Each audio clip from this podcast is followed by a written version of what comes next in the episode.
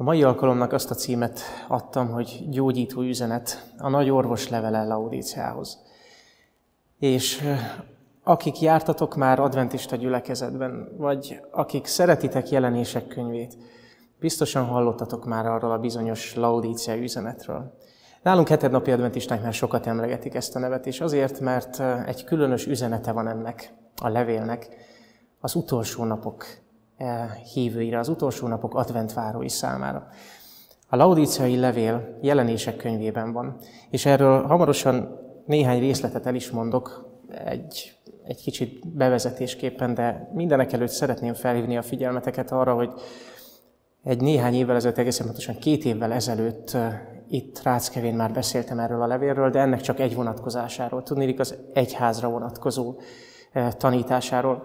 És hogyha kíváncsiak vagytok rá, vagy hogyha szeretnétek ebbe bekapcsolódni, akkor nyugodtan megtalálják, megnézhetitek és megtaláljátok ezt a Ráckevei Adventista Egyház csatornáján. Azért szeretném ezt a figyelmetekbe ajánlani, mert ami ott elhangzott, azt nem ismétlem meg most, de utalást azért teszek rá. Tehát mi ez a Laudícia üzenet? A Laudícia üzenet Jézus Krisztus üzenete. Egy a hét üzenet közül, amelyet Jézus Krisztus az egész kereszténységnek üzen jelenések könyvében. Jelenések könyve második és harmadik fejezete tartalmazza ezeket az üzeneteket, és ebből a hetedik, az utolsó, az utolsó korszaknak szóló üzenet a Laodícia üzenet.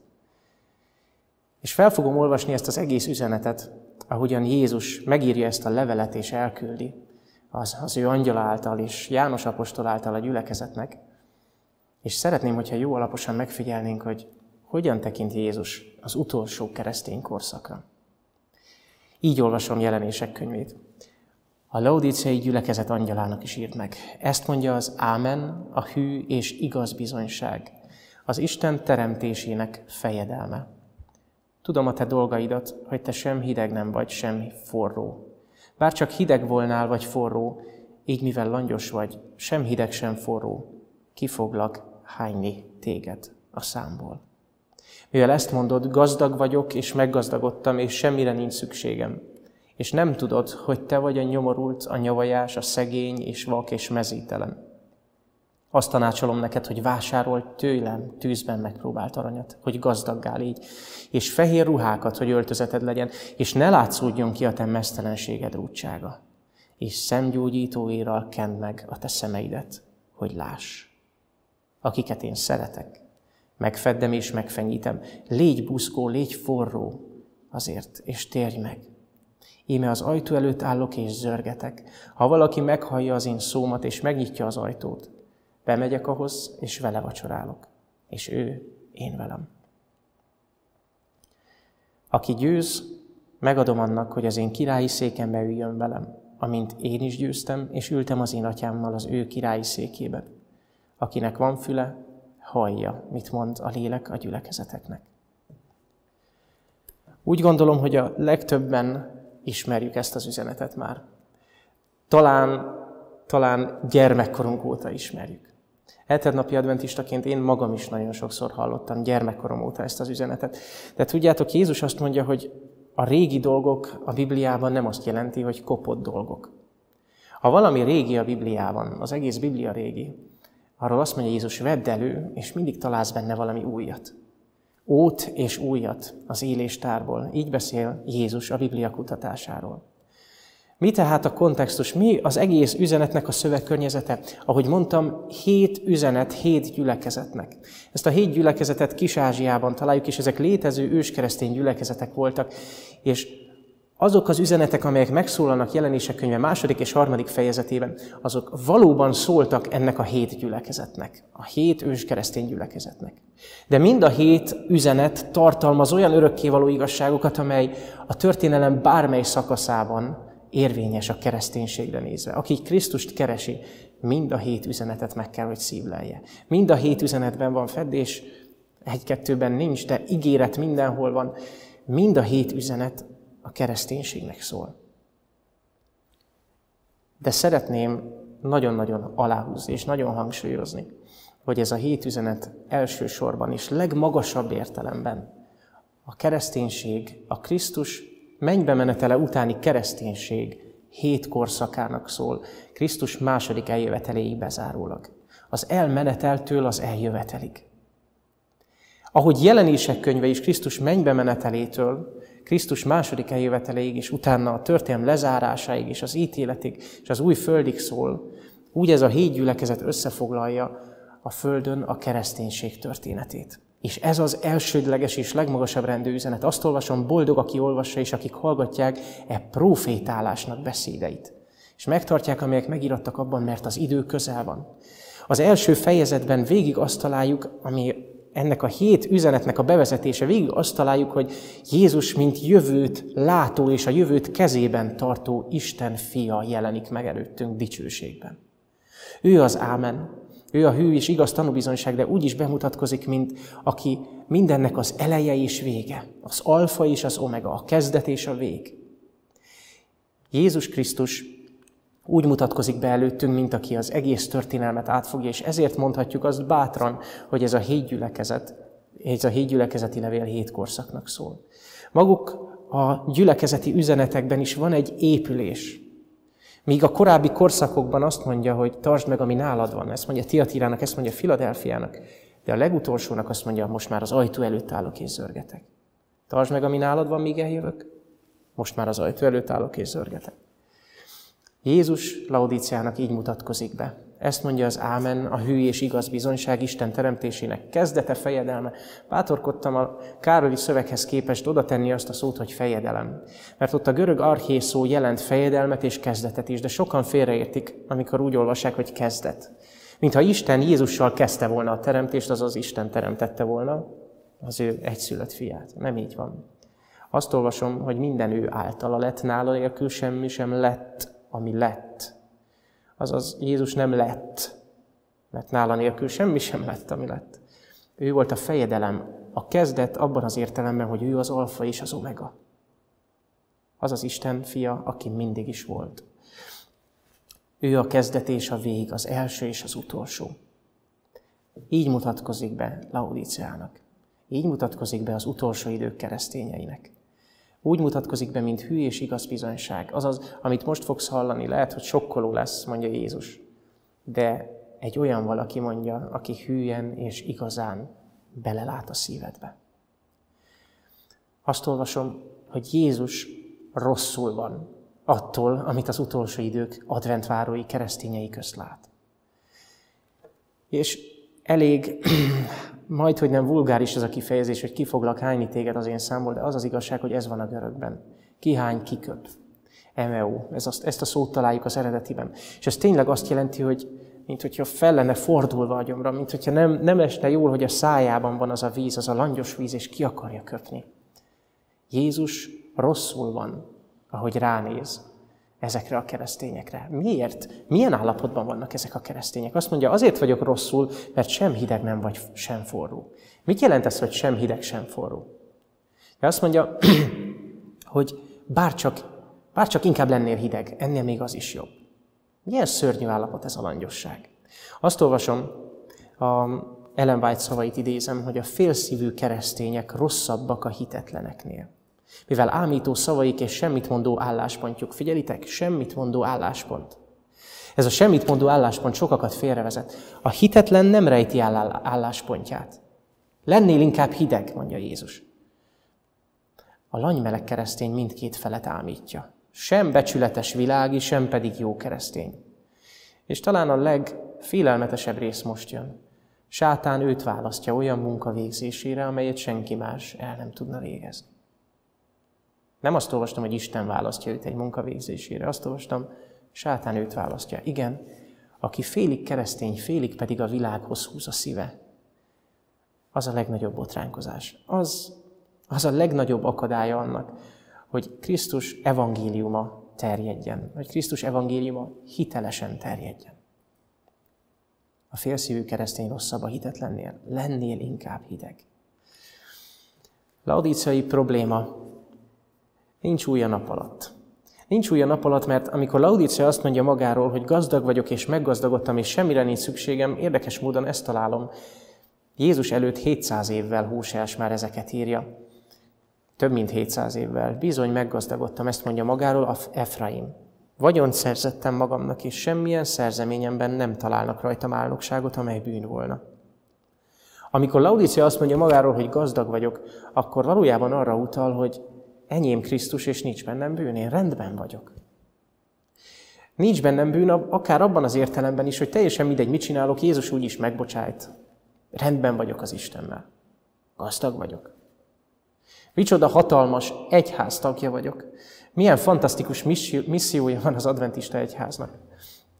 És sorolhatnánk, hogy még mi mindenre lehetnénk büszkék. Nagyon szeretek ide járni a Ráckevei gyülekezetben, nagyon örülök neki, hogy, hogy a testvéreim aktívak, és, és érdekel minket egy csomó minden, az adventista oktatás, az egészséges életmód. Gazdagok vagyunk. Nézzétek csak, hogy Jézus mit mond. Azt mondja, azt hiszed, hogy gazdag vagy, de nem vagy.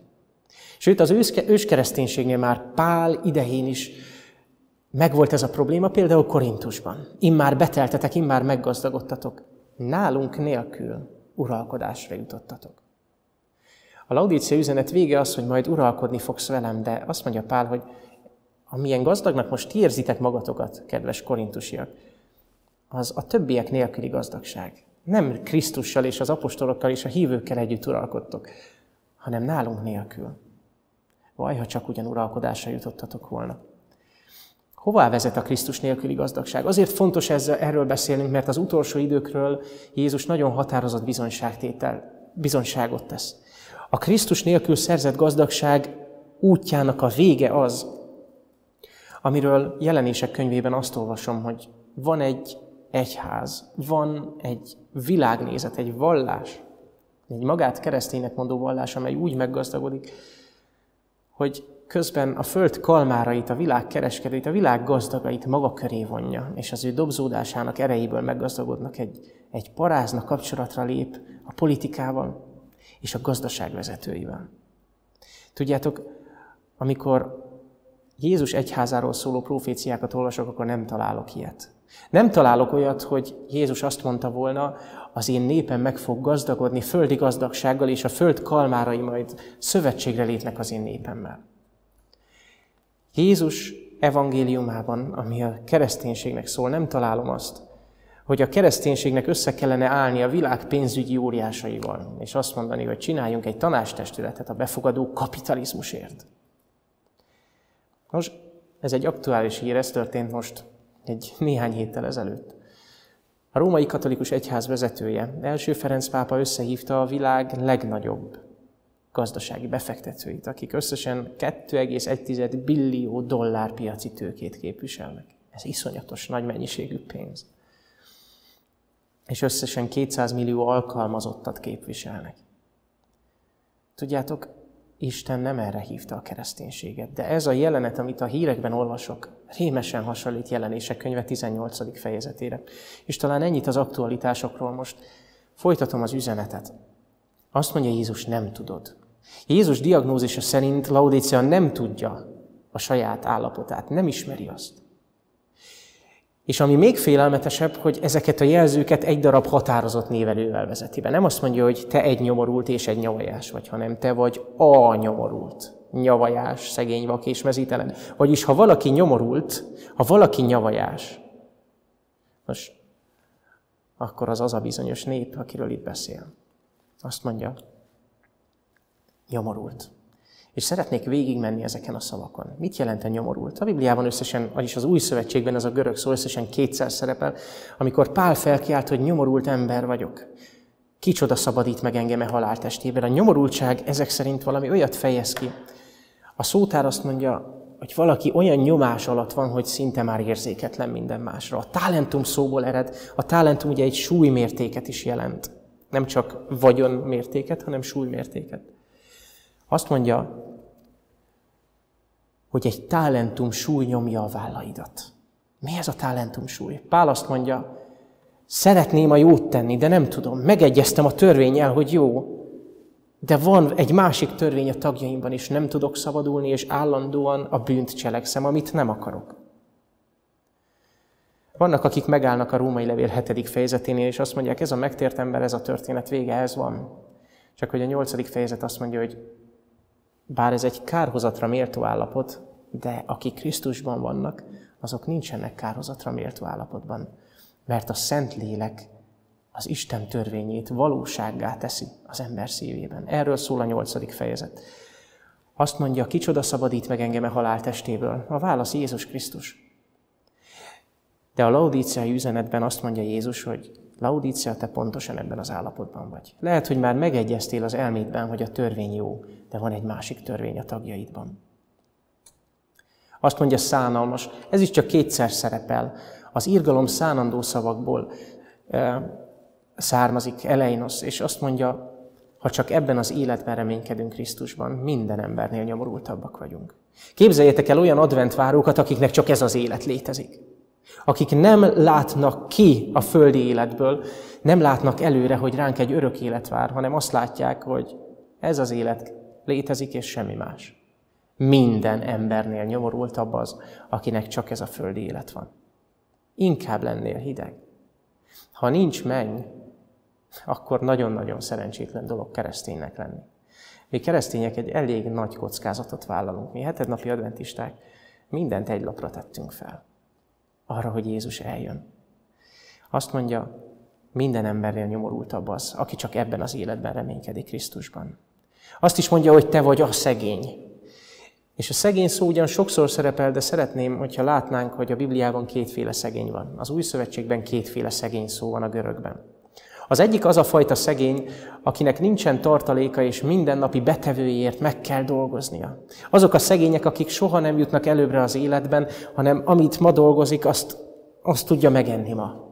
De van egy másik szegény. Az a szegény, aki még a mindennapi betevőt sem tudja előteremteni. Az a szegény, aki, aki mások adományaira szorul.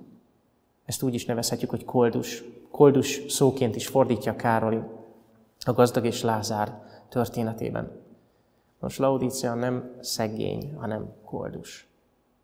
Laudícia nem a napi bevető, be, betevőért dolgozik. Laudícia nem abban az állapotban van, hogy azért fent tudja tartani magát, csak épp nem tud előrelépni. Laudícia sokkal rosszabb állapotban van. Másra szorul. És még félelmetesebb, hogy közben azt hiszi, hogy gazdag. Gazdagnak hiszi magát, és közben a szegénység legmélyén van, a nagy orvos szerint.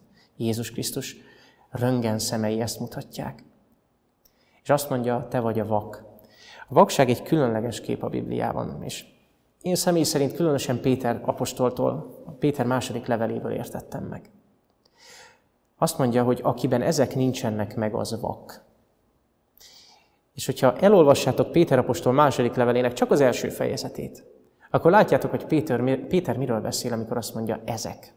Szükséges, hogy ezek meglegyenek bennünk. Mi ez az ezek? Péter úgy kezdi a levelét, hogy előbb elmondja az Isten ígéretét. Hogy hit által egy nagy ígéretet kaptunk. Az isteni természet részesei lehetünk. Azaz az Isten cselekedetei, az Isten gondolatai lesznek természetesek számunkra. És nem a bűnös természetünk. A bűnös természet ott van, megmarad. A bűnös természetből nem lépsz ki addig, amíg Isten újjá nem terem teljesen. De nem szükséges, hogy ez uralkodjon rajtad. És Péter azt mondja, van egy hatalmas ígéretünk, megmenekülhetünk minden romlottságból, ami a kívánságban van a világban. Nem szükséges a kívánságaink rabjainak lenni, mert Jézus a saját természetében részesít minket. Ezt jelenti a hitáltali megigazolás, ezt jelenti a részesített igazsága, hogy a teológusok mondják. Jézus a saját igáb, igazságából részesít minket. Igazságossá tesz megmenekülhetünk a kísér, kísértésekből. És utána Péter azt mondja, hogy ha ebben hisztek, akkor a hitetek mellé ragasztatok jó cselekedetet. Jó cselekedet mellé tudomány, stb. És Péter elmondja ezt a, ezeket a lépcsőket. Zárójelben mondom, hogy hogyha szerdán, múlt hét szerdán és következő szerdán figyelitek a csatornánkat, akkor Major Zoli bácsi el, ezekről, ezekről a lépcsőfokokról beszél. Szeretném, ha értenénk, hogy ezek a lépcsőfokok nem azt jelentik, hogy elkezdem ma a hittel, és majd 30 év múlva eljutok a szeretethez. Így nem lépcső. Nem, minden nap fel kell menned ezen a létrán. Minden nap. Minden nap el kell jutnod a hittől az agapé szeretetig. Mert ha nem, mert ha nem, ha ezek nincsenek meg benned, akkor vak és rövidlátó vagy. Ha ezek nincsenek meg bennem, akkor vak vagyok és rövidlátó, és elfelejtkeztem arról, hogy Jézus engem megszabadított a bűneimből. Ezt jelenti a vakság az új szövetségben. Azt is olvasom, hogy mesztelen Laodícea. Nem takarja el magát. A mesztelenség az egyik legelső jele a bűnnek, a Biblia szerint. Kinyitom a bűnbeesés történeténél, és azt olvasom, hogy egyszer csak észreveszik, hogy mesztelenek. Ez a legelső tapasztalat. És utána megpróbálják magukat eltakargatni, de semmit nem használt, amikor magukat próbálták eltakarni. Maga Jézus kellett, hogy új ruhát adjon nekik. Báránybőr ruhával takarták el magukat, amiket Isten készített nekik. Ez Krisztus igazságának az előképe, a jelképe. És különös módon, amikor a kegyelemidő lezárul a Földön, ez jelenések könyve 15.-16. fejezete írja le, akkor Isten megengedi ezt a hét csapást a Földön. Hét angyal, hét csapást küld a Földre. És ekkor ad egy biztató üzenetet. Boldog. Boldog, aki vigyáz és őrzi az ő ruháit, hogy mesztelen ne járjon, hogy meg ne lássák az ő útságát. Úgy tűnik, hogy Jézus éppen Laodíceának üzen. Boldog, aki már nem mesztelen, hanem vigyáz a ruhájára. Itt nem azt mondja boldog, aki tőlem vesz egy újabb ruhát, és egy újabb ruhát, és egy újabb ruhát, ha összekoszolta. Azt mondja, most már az boldog, aki vigyáz rá. Aki vigyáz rá. Azt olvasom a Szentírásban, hogy a ruha mindig Krisztus igazságának a jelképe. Krisztus igazságának a jelképe, és a mennyegzőre, Jézus elé nem léphetünk be úgy, hogy nincs rajtunk mennyegzői ruha. A mennyegzői ruha ebben a példázatban azért, azért nem léphetett volna be ez az ember a királyi mennyegző példázatában a mennyegzőre ruha nélkül, mert az volt a szokás, hogy a vendéglátó küld ünnepi ruhát a vendégnek. A vendéglátó küldi az ünnepi ruhát a vendégnek. Krisztus elé nem mehetünk úgy, hogy nincs rajtunk ünnepi ruha. De milyen szerencsés helyzet, hogy ő adja nekünk az ünnepi ruhát.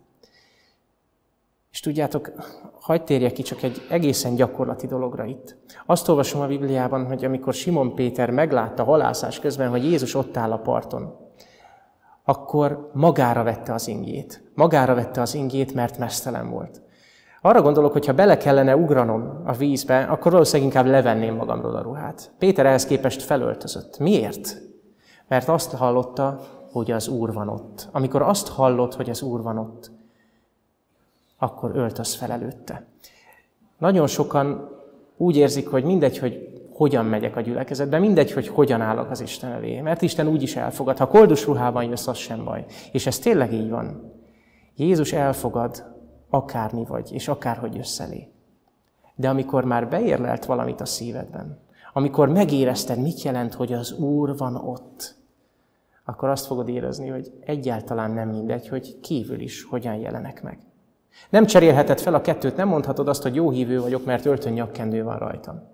Belül pedig, ugye azt mondja Jézus, belül pedig koszos a tál, hiába mostad meg kívül. De hagyd tegyek fel egy kérdést nektek. Volt-e már, hogy úgy mosogattatok, hogy beleteszed a koszos edényt a mosogatóba, és csak belül mosod el? Kívül meg ragacsos. Hogyha valamit be, elmosogattál belül, nem tiszta lesz a külseje is, nem megmosod a külsejét is, de semmit nem ér az a mosogatás, amikor csak a külsejét tisztítod. De az meg teljesen értelmetlen, hogy valaminek csak a belsejét pucolod, hogyha, hogyha már mosogatsz. Olyannyira, hogy amikor a szeráfokat látom a mennyben, Isten trónja körül, akkor azt olvasom, hogy befedezték az arcukat, a testüket. A szeráfoknak tiszta a szíve, ők tiszták belül, de kívül is eltakarják magukat. Kívül is látszik rajtuk, hogy az Isten jelenlétében vannak. Az Úr van ott. Látjátok, hogy nagyon erős gyakorlati vonatkozása is van a Laudícia üzenetben a mesztelenségnek. Igen, nem mindegy, hogy milyen ruhában jössz az Úr elé, mert a ruhát ki fogja fejezni, hogy mi van belül. Azt olvasom, én az Úr vagyok a te gyógyítód. És Jézusnak tényleg az a szándéka a Laudícia üzenettel, hogy meggyógyítja, meggyógyítsa az ő egyházát, meggyógyítsa a Laudícia belieket, meggyógyítsa azokat, akik a történelem legvégén ebben az időszakban, ebben a, a kereszténységnek az utolsó korszakában élnek. Jézus egész missziója a gyógyításról szólt. Az ő egész küldetését így foglalta össze. Az Úr lelke van én rajtam, mert felkent engem, hogy a, nézzétek csak, a szegényeknek az evangéliumot hirdessem. A vakok szemeinek megnyílását, szabadon bocsássam a lesújtottakat, szinte a laudíciai üzenet felsorolását hozza elő. Úgy, olyan szorosan kapcsolódik hozzá. Máshol így fogalmazza meg, én azért jöttem, hogy életük legyen és bővölködjenek. Jézus azt akarja, hogy élj. Jézus azt akarja, hogy egy beteljesedett életed legyen, egy teljes értékű életed. És Jézus betöltötte, valóban betöltötte ezt a küldetését. Amikor szegény keresztelő János börtönben volt, akkor megkérte a tanítványait, hogy menjenek el Jézushoz, és kérdezzék meg őt, tényleg te vagy a messiás, mert ha te vagy, akkor mit keresek én a börtönben? És Jézus nem azt mondta neki, hogy ki foglak szabadítani most, hanem azt mondta keresztelő Jánosnak, amire a legnagyobb szüksége volt. A reménység üzenetét. Betöltöttem a küldetésemet. És ez azt jelenti, hogy te is betöltötted azt. A vakok látnak, a sánták járnak, a poklosok megtisztulnak, a süketek hallanak, a holtak föltámadnak, és a szegényeknek az evangélium hirdettetik. Igen, Jézus betöltötte itt a Földön ezt a küldetését, és semmi kétségünk nem lehet afelől, hogy ugyanezt a küldetését és ugyanezt a munkáját folytatja az idők legvégén, az utolsó napok egyházában is. Azt tanácsolom neked. Jézus leül az íróasztalához, mint egy orvos, és elkezdi írni nekünk a receptet. Azt tanácsolom neked, hogy védj tőlem. Ezek szerint nem csak ő, ő nem csak az orvos, hanem ő a patikárius is. Felírja neked a receptet, és nála kell kiváltanod. Szól hozzád, szól a lelkiismeretedhez, és ő maga az, aki meg is gyógyít, nem csak, diagnóz, nem csak diagnózist ad. Védj tőlem. Micsodát? Tűzben megpróbált aranyat. Hogy ne csak hitegesd magad, hanem tényleg gazdag légy. Jézus nem csak elmondja, hogy szegény vagy, hanem azt mondja, azt akarom, hogy tényleg gazdag légy. Vegyél tőlem fehér ruhákat, hogy öltözeted legyen. Nem csak elmondja, hogy mesztelen vagy. Azt akarom, hogy légy felöltözve, és ne látszódjék ki szégyen teljes mesztelenséget. Szemgyógyító írral kend be a szemeidet, hogy tényleg láss. Hogy tényleg láss.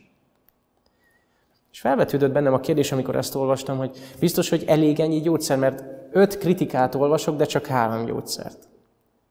Azt mondja, nyomorult, vagyis megterhelt, szánalomra méltó, szegény, mesztelen és vak vagy, és azt mondja, védj tőlem, hiányzik, hiányzik, aranyat, hogy gazdag légy, fehér ruhákat, hogy ne légy mesztelen, és szemgyógyítóit, hogy láss.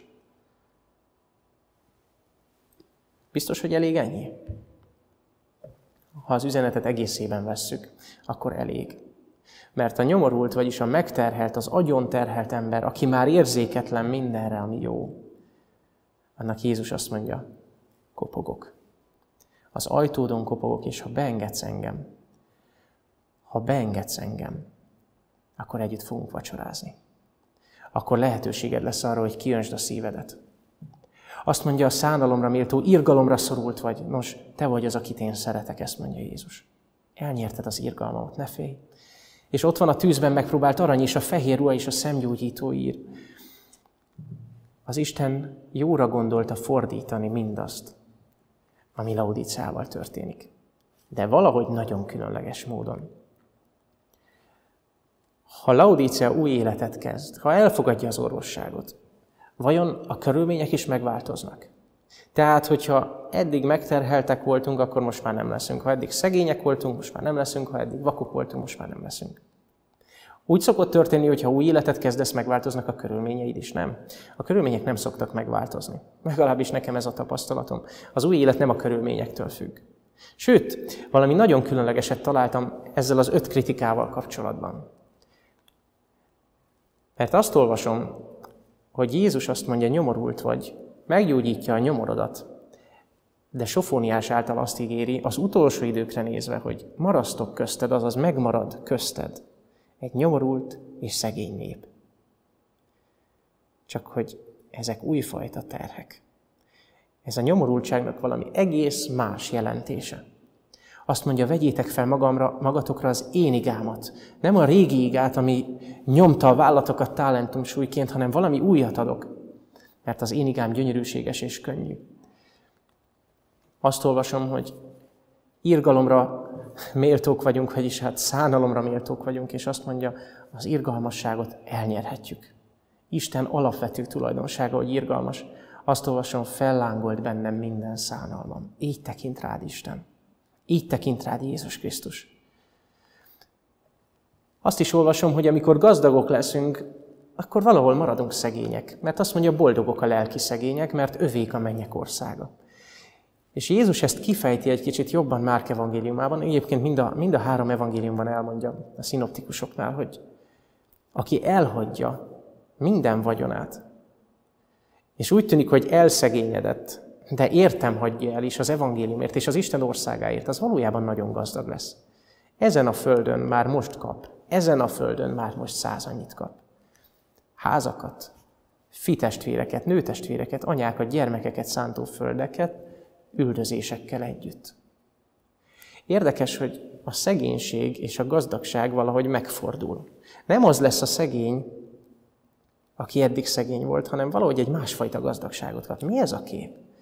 Nézzétek meg, ez most már a harmadik, negyedik dolog, hogy Jézus megfordítja, megfordítja mindazt, amit eddig kritikaként mondott.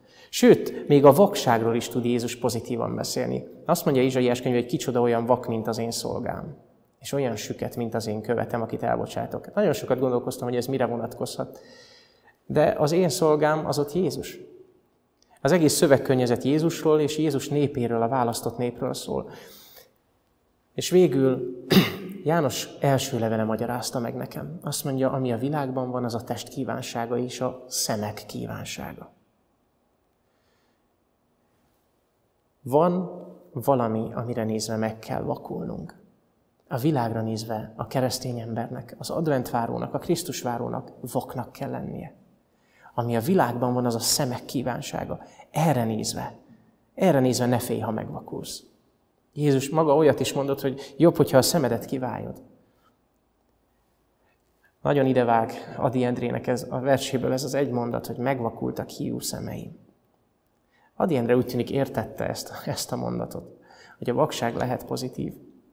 Sőt, a Bibliában még a mesztelenség is szerepel egy értelemben, egy másik értelemben pozitívan. Azt mondja, az Atya szemei előtt, Isten szemei előtt mindenek mesztelenek és leplezetlenek. Mit jelent ez? Hogy az Isten a szívek vizsgálója. Az Isten a szívek vizsgálója. Tudjátok, Laudícia győzelme a világ számára értelmezhetetlen győzelem. Mert miközben Jézus meggyógyít, hogyha kívülről nézed, és nem Krisztus gondolataival és az ő szemszögéből nézed, akkor valahogy marad a vakság, a mesztelenség, a szegénység, a nyomorultság. A világ számára ez a győzelem értelmezhetetlen, mert, mert Krisztus az, aki gazdaggá tesz, és lehet, hogy kívül szegény vagy. Krisztus az, a, aki új szemeket ad neked, de lehet, hogy vak vagy, épp fizikailag, vagy éppen már nem érdekel az, ami régen érdekelt, és az ízlésed teljesen átalakult, és megvakultak hiú szemeid. Azt olvasom, hogy a győztesek, akik győznek úgy, mint Krisztus győzött, azok elég gyámoltalan győztesek. Nézzétek csak milyen értelemben. Semmi sem gyámoltalanabb, és mégis legyőzhetetlenebb annál a léleknél, aki érzi semmiségét, és teljességgel a megfeszített és feltámadt megváltó érdemeire támaszkodik. Sokszor szoktam ezt idézni. Ez nekem akkora reménységet ad. Ne attól félj, hogy gyámoltalan és gyengének tűnsz. Attól félj, hogy Jézus lát téged, nyomorultnak, nyavajásnak, vaknak és mezítelennek. Attól félj, hogy Jézus hogyan tekint rád. Laudícia gyógyulása a világ szemében nem feltétlenül jelent gyógyulást, nem feltétlenül jelent változást.